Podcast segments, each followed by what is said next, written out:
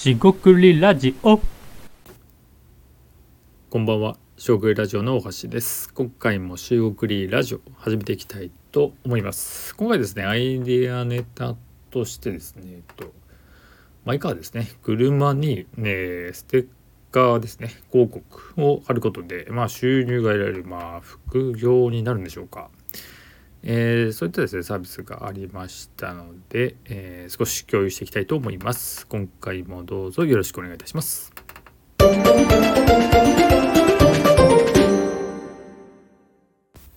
はい、小国ラジオのおかしです。今回ですね、この、えー車にですね、えーとステッカー広告を貼って、えーステえーと収入を得ると、まあ、そういうプログラムといいますか、まあえー事業ですね、えー事業者からすると事業ですが、まあ、そういうのがありました。これですね、えっ、と、名称はですね、チアドライブですね。えーチアは多分応援するのチアだと思いますが、あのーあと車ですね、ドライバーを応援するみたいな意味合いと、そのですね、まあ、広告するですね、えーまあ、推しと言いますか、自分が応援したいものを、まあ、車に貼るということで応援するっていう意味を、まあ、かけてるんじゃないかなと思います。えーまあ、車にですね、えーっと、自分のですね、その、まあ、広告ですよね。であの貼るって結構嫌だなと、まあ、僕は思った一環では思ったんですが、これどうなんでしょうねと。えー詳しくはですねサイトを見てもらえればいいかなと思うんですがえっとまあ本当にステッカーを貼ってそれが広告費になると。でいくつか気になったのはですねこれ、えキャンペーンということもあるんですが参加費用がですねこう、まあ、数千円とか取る取られると言った方がいいでしょうか、えー顧客側からする参加者からすると。事業者側からすると取るので、えーまあ、限定品とか、えーその自分が応援したいものっていうものであればえそれでも払ってもまでもっていうことかもしれませんがまそこは置いといて、え実はですねこの、えーマイカー車にですねえステッカーを広告貼るという仕組みの、えビジネス、えですね、えはですねパッとですね2社思いつくんですね。でこれは話したかもしれません。でその2社、えー当然前からやっていたサービスなんですがあのここでですね意外な意外だなと思ったのはあの特許ですね、えーえっと、僕が知ってる会社、えーサービスやってるところは特許を取ってですね要はその仕組みなんですよね。特許申請中申請済みかは忘れたんですがえっと要するにですねドライバーが、えーどこを走ってそのまあ、リア、えーガラスといいますか後ろですよね、えー後方のガラス窓とかに貼ってあるものが本当に見られているかもしくはあのステッカー自体が貼ってあるかとかね、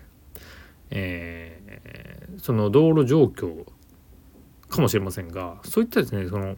いわゆる広告効果ですよね。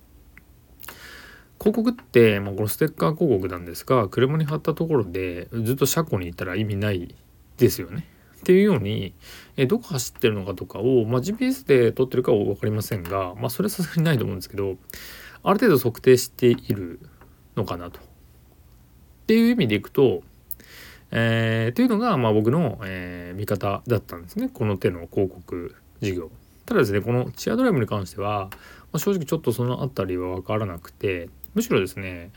えー走行距離ですね、えー例えばキロ1キロですね。1キロあたり何ポイント何十ポイント分かりませんが、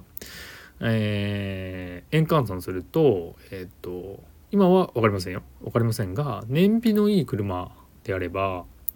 えーと割と戻ってくるみたいなのがあってそこまでいくとですねちょっと興味持つ人いそうだなと。ただあのステッカー貼らなきゃいけないんでその貼らなきゃいけない手間とえーっとまあそうやってね貼った車に乗らなきゃいけないってちょっと、まあ、自分の車だけだったらいいですけど家族で使う車とかちょっと、恥ずかしいというかどうなんだろうと思うんでちょっとその辺りは恥ずかしくない人だったらいいですけどえーなんかどうなんだろうっていうところなんですね。でそこでですね、えー、とそのまあ従来のサービスに比べて、えー広告効果の話を、えーが出てこなかったような気がするんで見落としてるかもしれませんがそこがですね一番気になったところです。で事業としてはですねこれ当然広告主がいて、えー、ステッカーを、えー、貼ると、えユーザーに貼ってもらう。えーと、それで広告してもらうっていうですね、えそれによってこの事業が成り立つはずなので当然ですが広告主から、え広告費としてもらったものと引く、まあ、経費としての、えユーザーに、えステッカーを、え送る送料とかもしくは、えー、ステッカー自体の制作費ですよね。でですね当然ですが、えー、それで効果が出ればいいんですが当然、えー、そのステッカー広告を貼った、まあ、ユーザーの車一般利用客一般利用者の車がいろんなところで回ってあなんかあれ見たよというそのような効果ですよね。えー、この効果測定がですねちょっとわからないんですががあって初めて、えー、広告主は、えー、広告を出したということで満足するはずなんですが、えその感覚からするとちょっとそこの辺りが分からなかったっていうのがあります。とはいえですねこのチアドライブっていうサービスを見た時にやはりですねこのマイカーを広告にしてっていうのって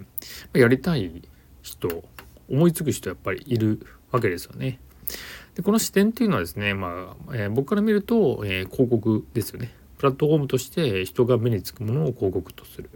まあ、トラック広告とかもありますし、えー、最近コンビニとかだとあんまり行ってないんですが、え、大きなディスプレイ広告ですよね見たりしますし